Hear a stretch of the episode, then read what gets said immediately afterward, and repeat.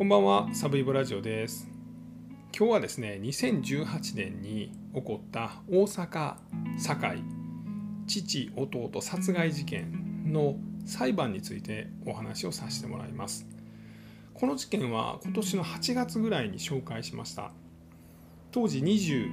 20ちゃ当時43歳の足立明美という女が自分の父親と、まあ、弟を殺害したという、まあ、そういう事件です。で、まあ、これ事件自体ちょっとまあこう普通の事件ではないんですけれども、まあ、この裁判がですね今年の8月から、えー今日まで22回行われましてで22回目がですねいわゆる論告求刑公判という、まあ、検察が、えー死刑を求刑しますというようなことを言う日やったんですね。で、まあ、この論告求刑公判なるものを見てきましたので、まあ、この裁判の中で検察弁護士が、まあ、どういうこう主張をお互いにしたのか。あとはまあ実際に見た被告足立明美がどんな様子だったのか。みたいなところをお話していきたいと思います。まずはこの事件自体です。ちょっと混み合ってるんでできるだけ簡単に短く言うんですけどこれはまあ一家のお話なんです。家族のお話なんです。もともとはお父さんが、えー富代さんというお父さんがいらっしゃるんですけど会社を作ってました。これ水道関係の会社ででこれが大阪の堺の方にありました。でここのお父さんの会社で、まあ、こう仕事の修行をしてたのが弟の正光さんという方なんですね。でこのお父さんも殺されてしまうんですけどこの弟さんはお父さんの会社で修行をして自分で独立してお友達と一緒に会社を作りました。これがまたポンポンポンポンと売り上げを伸ばして成功してました。じゃあこのお父さんの会社はどうなったのかっていうと被告足立明美が継ぎました。まあ正光は自分で会社やっとるし明美がこの会社やったらええわと。職人も営業もおるからお前ちょっとお金のこととかきっちりやっといたらいいから。というのでこの明美被告に会社を任せます。しかし会社はうまいこといかないです。売上がどんどんどんどんどんどん落ちていきました。で足立明美被告もですね、まあ、病気胃がんをしたとかなんか言ってましたけど体調もあんま良くなくってですね。でまあちょっと会社も大変本人も大変みたいなことになって事件が起こります。事件が起こったのが2018年の1月です。この時まあお父さんは足立明美に甘酒をもらって飲みます。そしたら寝てまうんですね。でお父さんが寝てる間に足立明美はお父さんにインスリンというのを打ちます。お父さんもともと糖尿病でその治療薬がインスリン。これ打つと糖尿病で血糖値がポーンと上がった時にこの血糖値をグイッと下げます。しかしこのインスリンをプスプスプスプス打ちまくるとですねこの血糖値がぐんぐんぐんぐん下がってしまって血管の中に糖がなくなって実は脳みそっていうのは糖だけで動くんですけど脳が動かなくなるんです。でこれでお父さんバタンと倒れてしまって、まあ、救急車で病院に運ばれます。実は最初はですね、まあ、1日ぐらい病院で治療してもらって戻ってこれるんです。でもしばらくしてまた倒れてまた病院に運ばれます。今度は重症で低血糖脳症というような状態になって、まあ、意識を失ったままの状態になってしまうんですね。これが2018年の1月に起こりました。で、まあ、これが起こってですね、まあ、しばらくして今度3月になってですね第2の事件が起こります。これが弟さんの正光さん40歳がまあ、この明美被告に家に呼ばれるんです。家に呼ばれるんですね。お母さんがちょっと来て言うてる。あんたに相談あるらしい家来てくれへんうん分かった。ほな行くわ。まあこれでも飲んでやっていうので渡されたのが抹茶オレこれを弟さんが飲んだらぐーっと寝てしまいます。寝てしまった弟さんをトイレに運んで足立被告はトイレの中で練炭を焚いてで扉に目張りをして接着剤で留めてで弟さんを自殺に見せかけて殺害しました。で事前に用意していた、まあ、ワープロで、まあ、ワープロというかパソコンでですね弟さんの衣装を偽造して、まあ、それを置いとくんです。でしかもですね弟さんの奥さんをわざわざ呼びつけて全然出てこうへんねんけど開けてみてくれへんというのでトイレを開けさせます。開けたトイレには亡くなった正光さんが倒れてます。えらいこれは大変やというので救急車警察が来るんですが警察はこれを自殺として処理してしまうんです。で、まあ、この正光さんは会社も順調でしたし今度旅行行く用事もあったしまあ、子供らの成長を日々楽しく楽しみにしていたのに自殺するわけないし遺書読んでみたら妻と子供たちをよろしく頼むみたいな。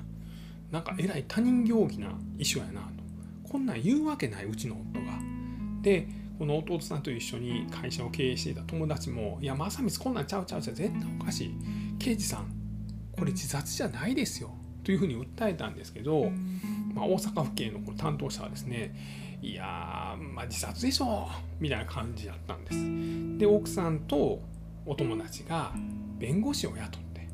まあこれどうにかこう解剖してもらえませんかということで、まあ、検察警察に対してですねこう解剖してもらうように弁護士から言ってもらうんです。でまあ解剖されました。すると正光さんの体内からは睡眠薬が出てきます。で実はこの睡眠薬が足立明美被告に対して処方されているものと同じ成分やったんです。あれあれあれということになります。で2018年のこれ3月に起こったんですけど4月5月にどういうことが起こったかというと実はこの正光さんの奥さんとか共同経営者のお友達の周辺に変なビラが巻かれます。お父さんの友達と正光さんの奥さんはできてるとか事件があって不幸なことが起こったけどお姉さんは無罪やとかむちゃくちゃ怪しいビラが巻かれるようになります、まあ、さらにおあの奥さんの車にこうスプレーでなんか落書きされたりとかそんなことも起こったんですね。で防犯カメラに映像が映ってましてこれが足立明美被告がこのビラ巻いたりスプレーで落書きするのがバッチリ映ってます。警察もそれ見てですね、うん、これはもうアウトやなというので足立明美を逮捕します。でこの中で取り調べを進めていくとパソコンの中に正光さんの遺書として作られた偽の遺書の、まあ、書いたデータが残ってたんです。で、まあ、裁判の中で明らかに今日なったのがですね、まあ、ちょっと怖いんですけど実は何回かこれ衣装をま偽造する時に書き直してるんですけど、まあ、最初と最後は正光さんからの遺書やったんですけど途中で一回正光さんと奥さんから子供たちへの遺書も書かれてるんです、まあ、つまり何かというと明美被告はもしかしたら奥さんも殺してしまおうというようなことを考えてた時期があったんじゃないかというふうに言われてます。まあ、さらに携帯電話を調べると、まあ、お父さんにインスリンを注射したその前後にですね、まあ、インスリンとか低血糖とか低血糖死とか、まあ、そんなことも出てきます。あとは、まあ、正光さんを殺害した時のこの練炭のことを調べてて練炭を炊いてから一酸化炭素が出るまでにどれぐらい時間かかるかとか、まあ、そんなんも調べてました。でこの辺の状況証拠でまずは正光さんの殺害容疑で逮捕します。で逮捕したのが大体5月か6月ぐらいなんですけど6月になって一番最初インスリンプスプス打たれて低血糖脳症になって入院していたお父さんが亡くなります。でこの2つの殺人とあとまあ名誉毀損のビラとか、まあ、そんなんでこの裁判が行われたということなんです。結構ややこしくないですちょっと僕もねなんとか整理するのに結構時間かかったんですけど、まあ、こういう事件なんですでポイントは何かっていうと動機がちょっとわからんのです。これも裁判を通じてやっぱ動機っていうのはね実はあんまり明らかになってないんです。っていうのもこの明美被告はずっと黙秘してます、まあ、黙秘は別に認められた権威なんで権利なんでいいんですけどなので何も語ってないのでどうしても動機という部分がですね分かりにくい。というのはこの裁判を通じて、えー、言われてることででもう一個裁判で一番争われているのは何か。これは死刑かそれ以下かというとこです。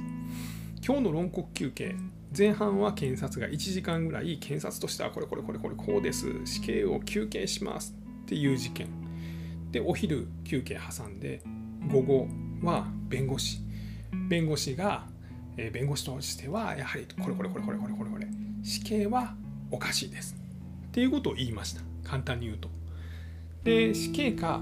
無期懲役か。まあこれを一番争われているんですけども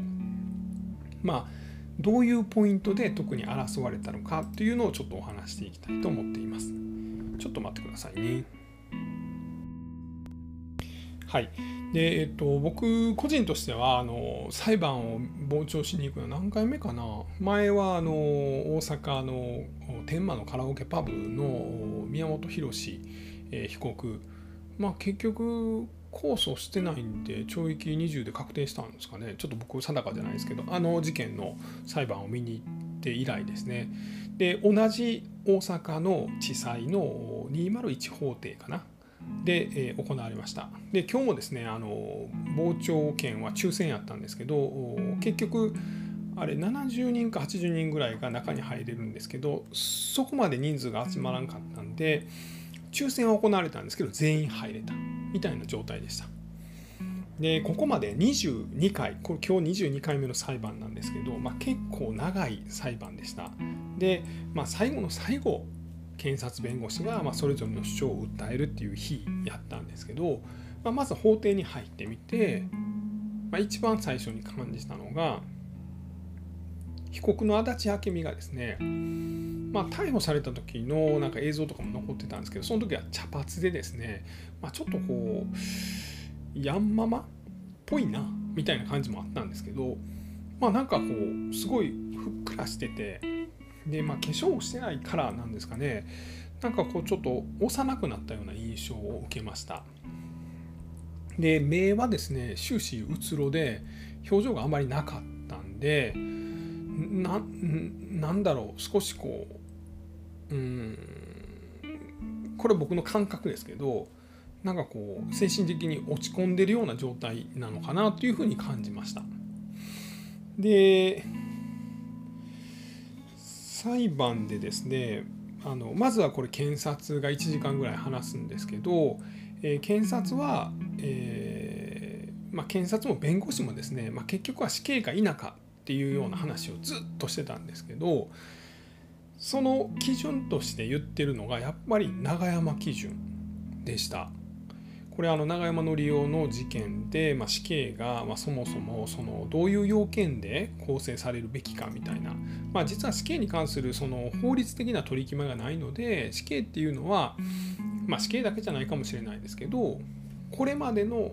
判例を見て、まあ、今回どういう今までの裁判所の判断に近いケースなのかっていうのを見て決めましょう。このスタンスは検察も弁護士も一緒でした。で永山基準っていうのは大きく9つぐらい基準がありましてそれが死んだ人の数犯人の動機犯人の計画性で犯人のその犯行これがまあ残酷だったのかとかその必要にやったのかとか、まあ、その辺で遺族の処罰感情社会的影響犯人の年齢で、まあ、犯人の事情で最後は犯人の前科。この9つが、まあ、この基準に影響します。判断に影響しますと。でさらにこの犯行前の公判整理手続きやったかな。で争われたっていうのはこの9つの、えー、要件の、まあ、条件ですね。の中のどれを重視しましょうというのをお互いに取り決めたと。でそれが一番重要なのは数だよねと。で次は動機と計画性と、まあ、犯行がどんな感じやったのかということを重要にしようねっていうことを決めました。でそっからの残りの5つ、えー、遺族の処罰感情社会的影響年齢事情前科は、まあ、関係なくはないけど、まあ、そこまでねみたいな感じにしましょうということが決まったみたいで。検察も弁護士も両方ですねあの言ってたのが、まあ、この裁判関係のこの業界には判例検索判例検索エンジンみたいなのがあるんですと。でそれにその条件を検索したらこの今までのなんかこの裁判の何て言うんですかねあの結果みたいなものが出てくるんですと。でそれを見たらその例えば何人殺した裁判で大体どれぐらいの判決が出たのかみたいななんかそんなことがすぐ分かるんですと、まあ、いうようなことを言ってました。まあ、こんなん皆さん興味あります？僕ちょっとねなんかあの今日裁判聞きたてほやほやで熱くなってるんですけどえっ、とまあ例えばねこの数被害者の数これを検索エンジンに被害者の数1の殺人事件って打ったらその1534件ぐらいバババババッと事件が出てくるんですってでその中で死刑になった人数って分かりますかみたいなことを言われて、まあ、これがゼロやと。あれ奈良の方のなんか誘拐殺人事件ってあれ死刑になったよねみたいなのを僕は思ったんですけど、まあ、ようよう考えたらあれは誘拐殺人事件で単純な殺人事件じゃないと。でなんかわいせつとかも入ってたみたいなまあそういうことみたいです。だから単純に殺人罪だけで被害者が1名の場合は、まあ、1534件あるんですけど、まあ、この死刑はゼロだと。じゃあ2人から4人でこの検索エンジンで判例検索エンジンで検索するとどうなるのか。これが146件出てくるそうでそのうち、え死刑は10件であると。でこの10件の中で被害者の数が2人なのは4件で3人なのが6件だと。なので今回のこの堺の事件は、まあ、もちろんあの被告の方は無罪を主張してるんで、えー、そもそもその殺害自体をやってないというふうに主張してるんですね。例えばインスリンとかを打ったけれどもそれはお父さんもともとがんで余命半年とか1年とか言われてたからあの病死やと。でインスリンで死んだわけじゃないと、まあ、いうようなことを主張してるんで、まあ、無罪を主張してるんです。で弟さんに関しても争ってるんです。なんですけど検察が言うようにお父さんも殺害するのしたのを認められた。で弟の殺害も認められた。場合でも死刑になんないでしょっていうのが弁護側の主張でした今日の。でそれで、えー、今まで2人殺害して、まあ、死刑になったのが、まあ、4件ありますと。でこれもねあの弁護側の方は具体的に言ってました。え、っとまあ、いつ判決が出たのかみたいなだけ言ったんですけど僕なんとなく全部分かったんでそれ言いますとですねこの2人を殺害して死刑になったこの近年のケースみたいなのは1つ目が、えー、っと石巻の3人殺傷事件というやつでこれ当時18歳の少年がその、まあ、元恋人をまあこう鉄パイプみたいなボッコボコに殴ってですねでこの女の子おでこにタバコくわってな根性焼きみたいなのされてで家に逃げ帰ったら、まあ、その家に行ってですねその家に寝てるお姉さんとお姉さんの友達とお姉さんの男友達を刺しまくってお姉さんの、えーと、お姉さんとお姉さんの友達を殺害したという、まあ、この事件。でもう一つ言ってた全部4つあるんですけどもう一つ言ってたのが長崎ストーカー事件。これ以前もねポッドキャストで紹介したかもしれないですけどえっ、と筒井豪太という27歳の男が、まあ、なんかマッチングアプリで知り合った女の人を、まあ、暴力とかでマインドコントロールしてでこの女の人がこう家族と警察に救われたんですけど長崎の実家に帰ったらそこを追っかけていってでそこのお母さんとおばあさんを包丁で刺し殺したっていう事件。でもう一つ言ってたのがこれが2015年の大阪の寝屋川で起こった事件でこれ結構有名ですけどあの山田浩二だったかな？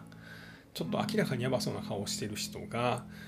まあ、あの寝屋川で夜中に遊んでた中学校1年生の女の子と男の子を、まあ、半分誘拐みたいな感じで連れ去ってですねで女の子を殺害して、まあ、男の子をまかなりいたぶって殺害したっていうあの事件です。でもう一個が、えっと、これが2020年の5月に起こった事件で、まあ、これはちょっとまたニュアンス違うんですけど刑務所から出てきたばっかりの男が、えー、と森藤義孝やったかな？が、あの刑務所に戻りたいっていう理由ででたまたま歩いてた人2人を盗んだトラックでボーンと引き殺した、まあ、事件と、まあ、この辺りが2人殺害でその死刑になった事件と。で、まあ、検察はですね、まあ、こういう事件もあるのだから今回も2人で死刑っていうのはありえますよみたいなことを言ってました。で一方弁護側は、まあ、今僕が説明した通りですね、まあ、2人殺害といってもなかなか普通の2人殺害ではないんですよね。石巻の事件もまあほとんど3人目も死にかけたみたいな感じでまあ、2.5人ぐらいの殺人やっていうふうに弁護士は言ってましたしで長崎のストーカー事件ももともとマインドコントロールしてめちゃくちゃ悪いことしてってでさらにこう出刃包丁でこの執拗に追いかけてやってたみたいな。で寝屋川の事件もですね、まあ、あの誘拐とかその強制わいせつ的な要素もあったと。まあ、いうようなことも言ってますし、えー、福島の事件もま前科があってですね刑務所から出てきてすぐにその無差別テロ的なことを行ったからまあ、今回の事件も良くないけれどもそのやっぱりこう2人の殺害で死刑になるっていうのはそのかなり、ま大変なむちゃくちゃなことをした人たちですよみたいなことを言ってました。で特に今回のこの裁判で僕が個人的に強く感じたのがなんか弁護士すごいなって感じでしたね。この検察の人も、まあ、検察の人のこの主張は、まあ、いつも聞くような感じなんですけどこれ弁護士の人がですねちょっともう最後なんかこうもう法廷ドラマ並みにですねこう演説を始めてですね。であのこの大阪地裁のこの201法廷って結構広いんですね。100人ぐらい座れるようなところでで右側左側にあのモニターがあるんです。であんまり僕裁判でそこになんか映されるの見たことないんですけどそこにですねこの弁護士の主張とか今紹介したような事件とかがポンポンポンポンこうスライドショーみたいに出てくるんですね。でそれを自分のですね左手の中指に、ま、はめたリモコンを使ってですねでこの弁護士さんセンターですねに立ってですねこの裁判官とか裁判員の方を向いてですねこの両手を使って大きく身振り手振りをこう付け加えながら死刑というのは無期懲役の先にあるのではないんです。無期懲役でどうしても裁けない死刑しか裁けない究極の罪なんですみたいなことを説明しながらこの左手の中指のリモコンでピッピッピッピッってやりながらこのモニターを切り替えてですねその言葉をなんかこうパンパンパンパン入れ替えてですねだいぶ練習してきはるな来てはるなっていうのをちょっと感じました。で、まあ、検察がそれまでダーッとこう言ったことをですね一個一個全部こう論破していくみたいな感じでなんかこう説明してて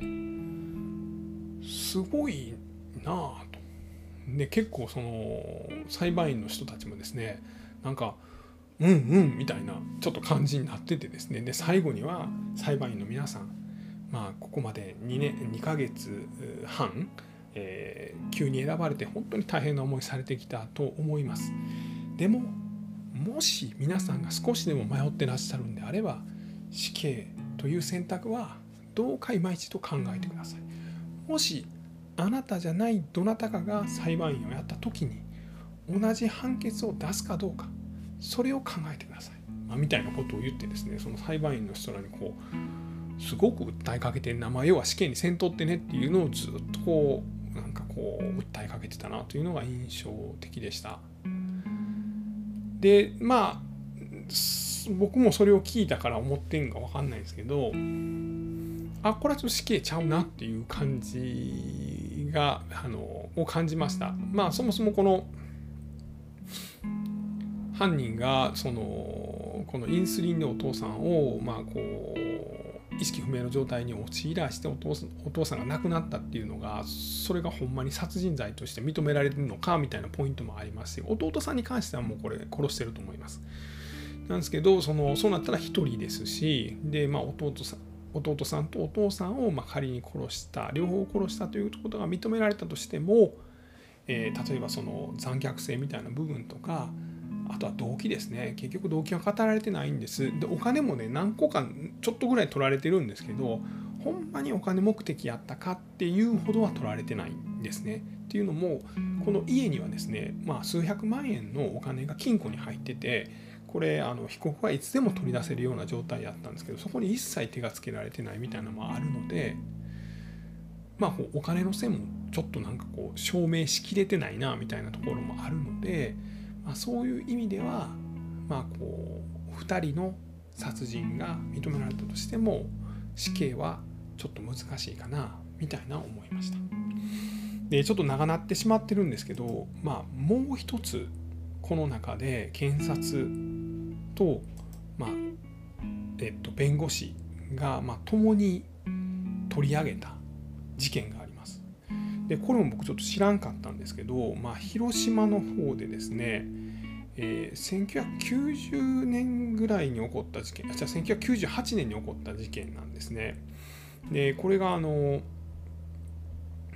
まあ、要はその家族間の殺人なんですね今回の殺人事件は。でこの殺害されたのはその弟さんとお父さんで、えー、お母さんの存在があります。でお母さんはこう自分の、えー、夫と息子が殺されてるんですけど犯人は娘なんです。なのでお母さんはどうか娘に寛大な処置をお願いしますというどちらかというと弁護側の証人としてこの法廷にやってきました。で、えどうかまあその死刑にはせんとってください。みたいなことを訴えかけました。で一方ですね検察側はその弟さんのご家族奥さんとか、えお嬢さんとかのまあこ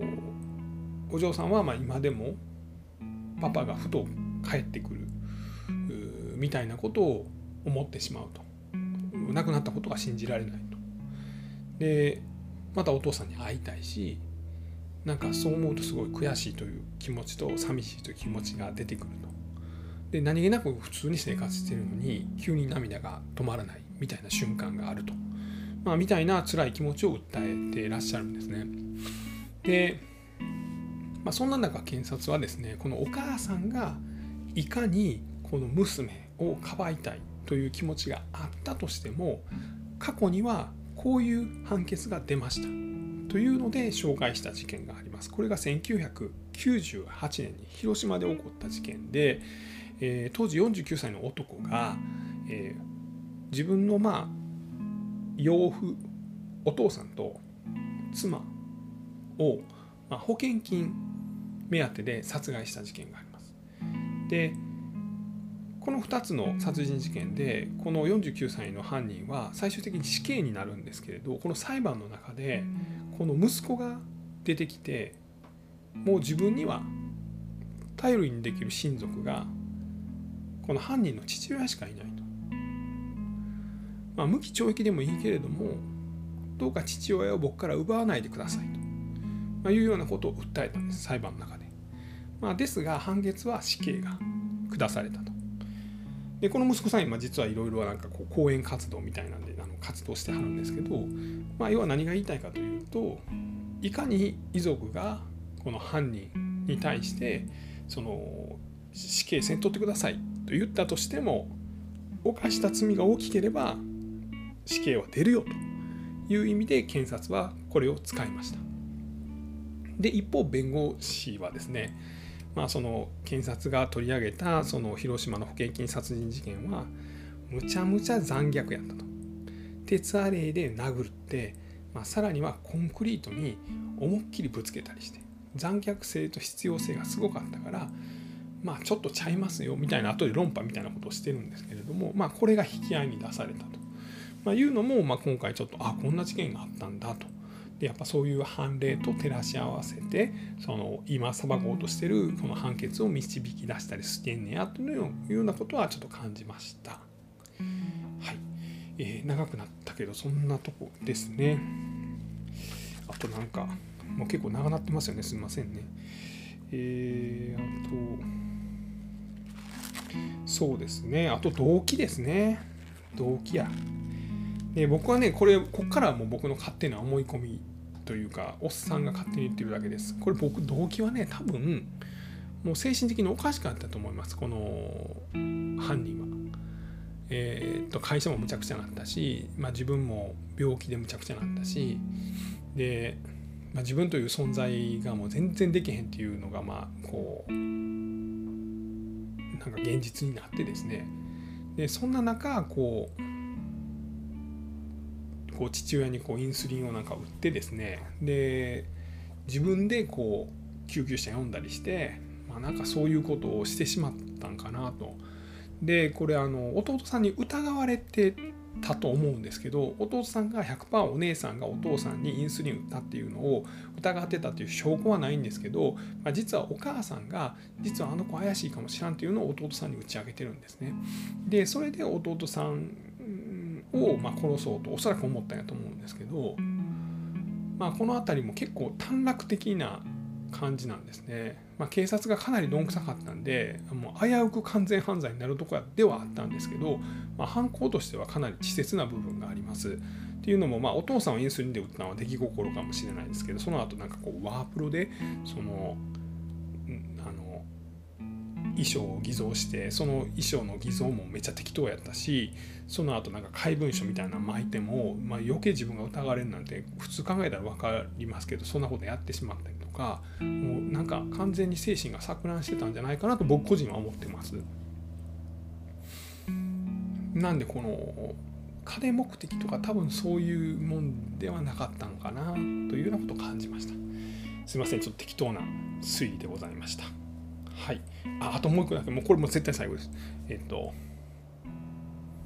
正直一番今日驚いたのは、大阪地裁で11時からこの後半が始まったんですね。で僕真ん中の左寄りに座ってたんですけど僕の隣に座ってた人が多分ね60歳ぐらいの年配の方なんですね。裁判始まる前なんか英字新聞読んでて。なんかブツブツ言うてはるんですよ。もう始まるなとか。なんでテレビカメラあんねんとか言うてはったんです。なんか変な独り言言う人やなと思ってたら始まったらですねいきなりですね始まって5分も経ってないです。いきなり寝だしてしかもあの椅子に深くもたれがあって上向いて寝だしてですねほんまいびきめっちゃうるさくてみんながなんかこっち見るんですよね。その度に僕隣に座ってたんでおおっさんなんか寝すぎてですねなんかこうあのなんあの誤嚥誤嚥とかしてるんですよ。なんかこう唾をなんか気管に入れてしまってこう グーグーとか言うてるんですよね。検察官が一生懸命説明してるのにカッカッカって寝てなんかこの人つまみ出されへんのかなと思ってたんですけどなんでわざわざ傍聴券取ってまで裁判見に来てで結局その1時間丸々寝てでも検察のね午前中の論告休憩が終わってほんであの、えー、午後まで休憩ですって裁判官の人が言ったら、まあ、みんな出ていくじゃないですか。で僕も出ていこうとしたらその人のが伸びして「えー、よう寝た」みたいな。何しに来たん？みたいなは思いました。はいそういうことでございました、えー、はいすいません、えー、今日はですね大阪の堺、えー、父弟殺人事件についてお話ししました。ありがとうございました、えー、これあの判決が出るのは11月29日です。ありがとうございました。